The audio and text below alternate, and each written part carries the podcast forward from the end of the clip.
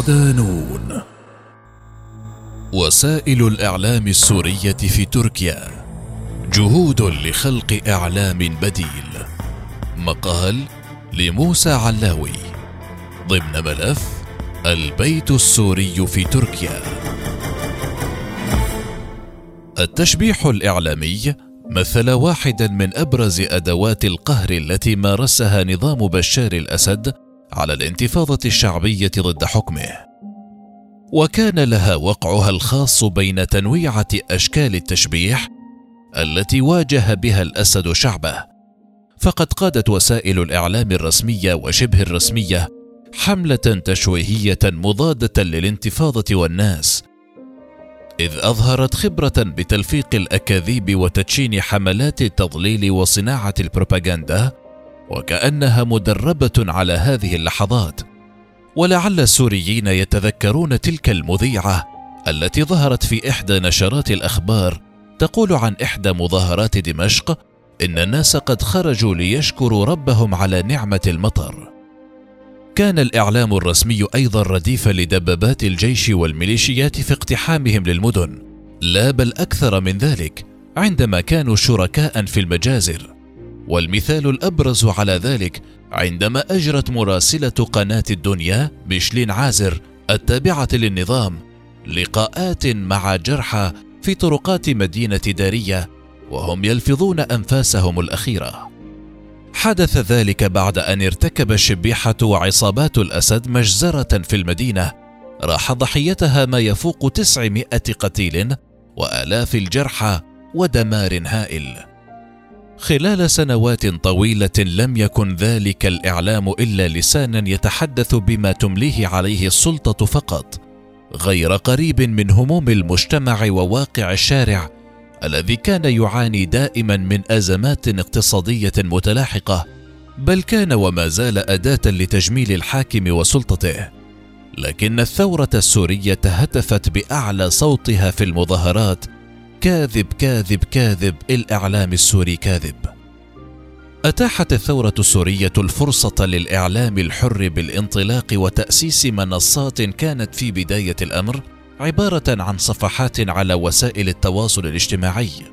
ليتطور بعد ذلك إلى خدمات متطورة في التلفزيون والإعلام الرقمي والراديو وغير ذلك منها ما ظل مواظبا على مهنيته وحياديته.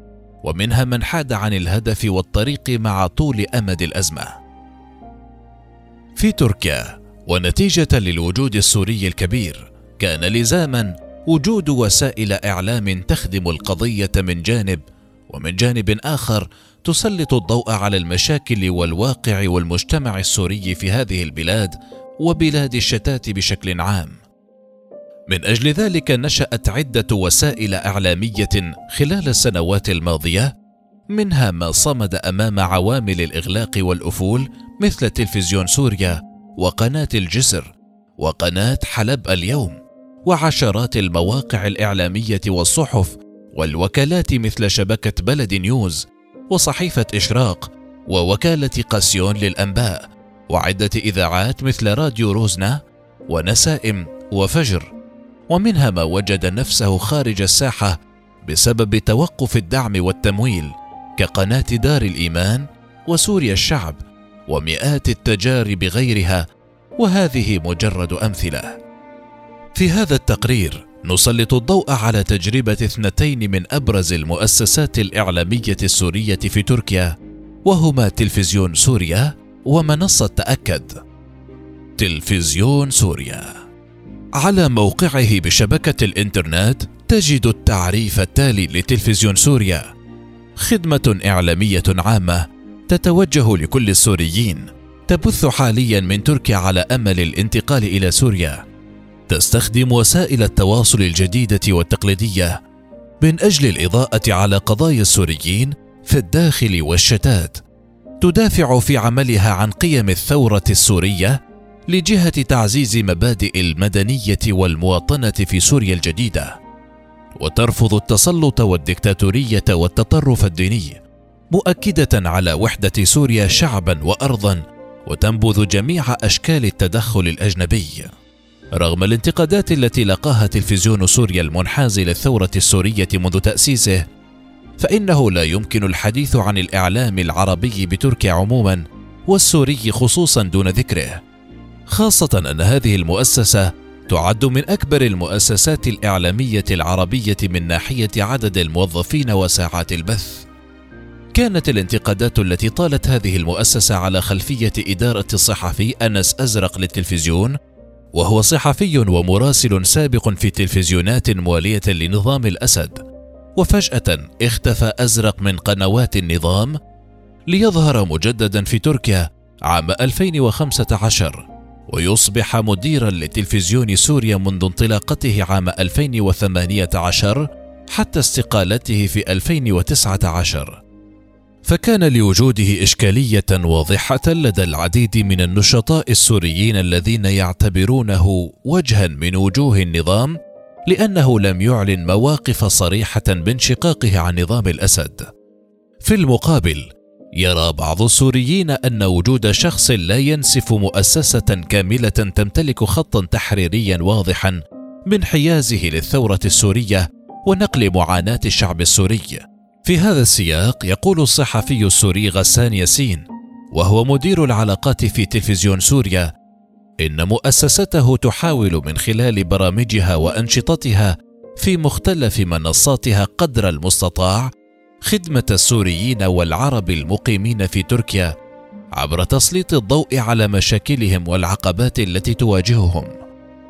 يرى ياسين أن تلفزيون سوريا نشأ من رحم ثورات الربيع العربي وأنه لا بد أن يعمل على نقل ما يجري في المنطقة العربية عموما والداخل السوري خصوصا وإبراز الجوانب الإيجابية لثورات الربيع العربي التي وإن انتابتها بعض النكسات فهي تظل بالنهاية حراكا مستمرا ودفعت عجلة التحول الديمقراطي في المناطق العربية ولو بحركة بطيئة نسبيا.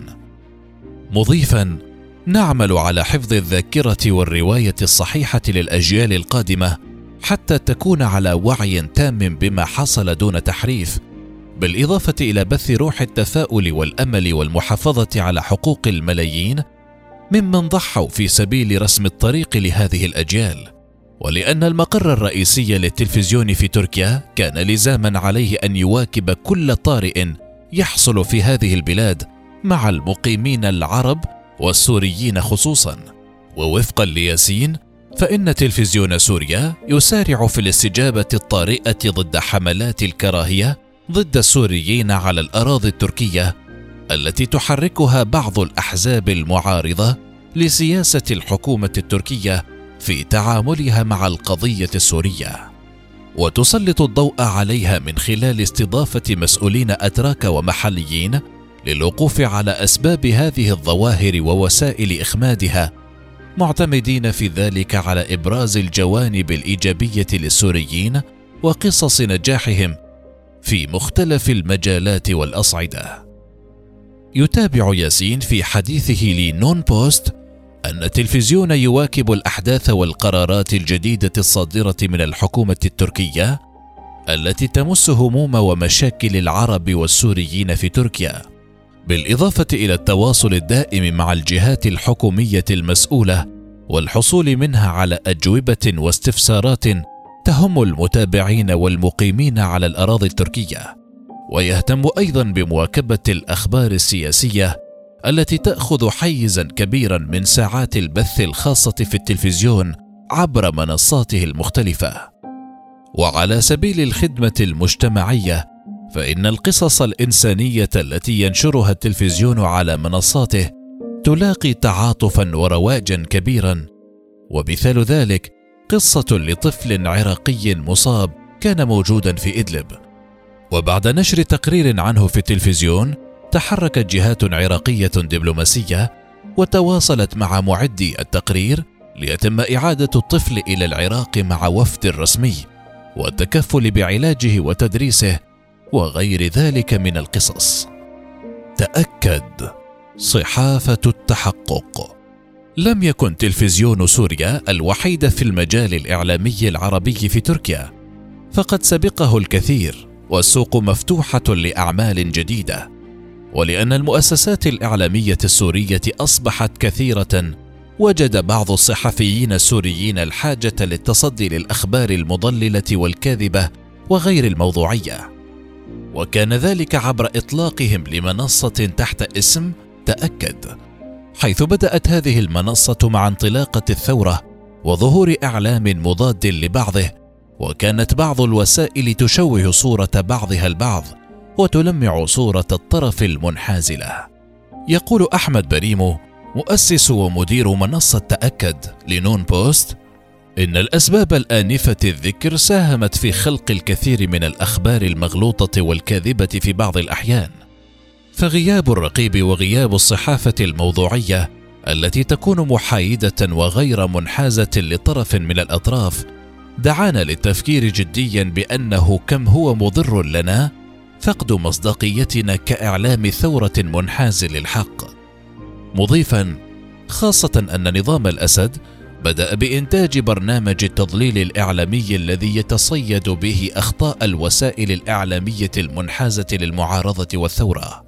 مشيرا إلى من هنا كانت الفكرة بأنه يجب التصدي للأخبار المضللة والمعلومات الكاذبة بطريقة موضوعية ومهنية بعيدا عن أي انحياز سياسي. تعتمد السياسة التحريرية لمنصة تأكد على التحقق من الأخبار التي يتداولها الناس دون الرجوع إلى مصدرها والتحقق من صحتها وغالبا ما تكون إشاعات أو أخبار مكذوبة. في هذا السياق يقول بريمو اضف إلى أن هذا الأسلوب من أساليب الصحافة منتشر ببعض الدول العربية كمبادرات صغيرة غير صحفية لكن منتشر بشكل جيد في دول اجنبيه من أجل ذلك بدأنا وتابعنا التطور وأصبحنا نعمل على هذا السياق لتصحيح ما أمكن تصحيحه من أخبار لأن الهدف هو إيصال الحقيقة للجميع. ومن الأهداف التي ذكرها بريمو لمنصتهم ألا يكون هناك ضغوطات غير عادلة تمارس على المتابع أو الجمهور سواء العربي أم السوري في تقييم الموقف في سوريا.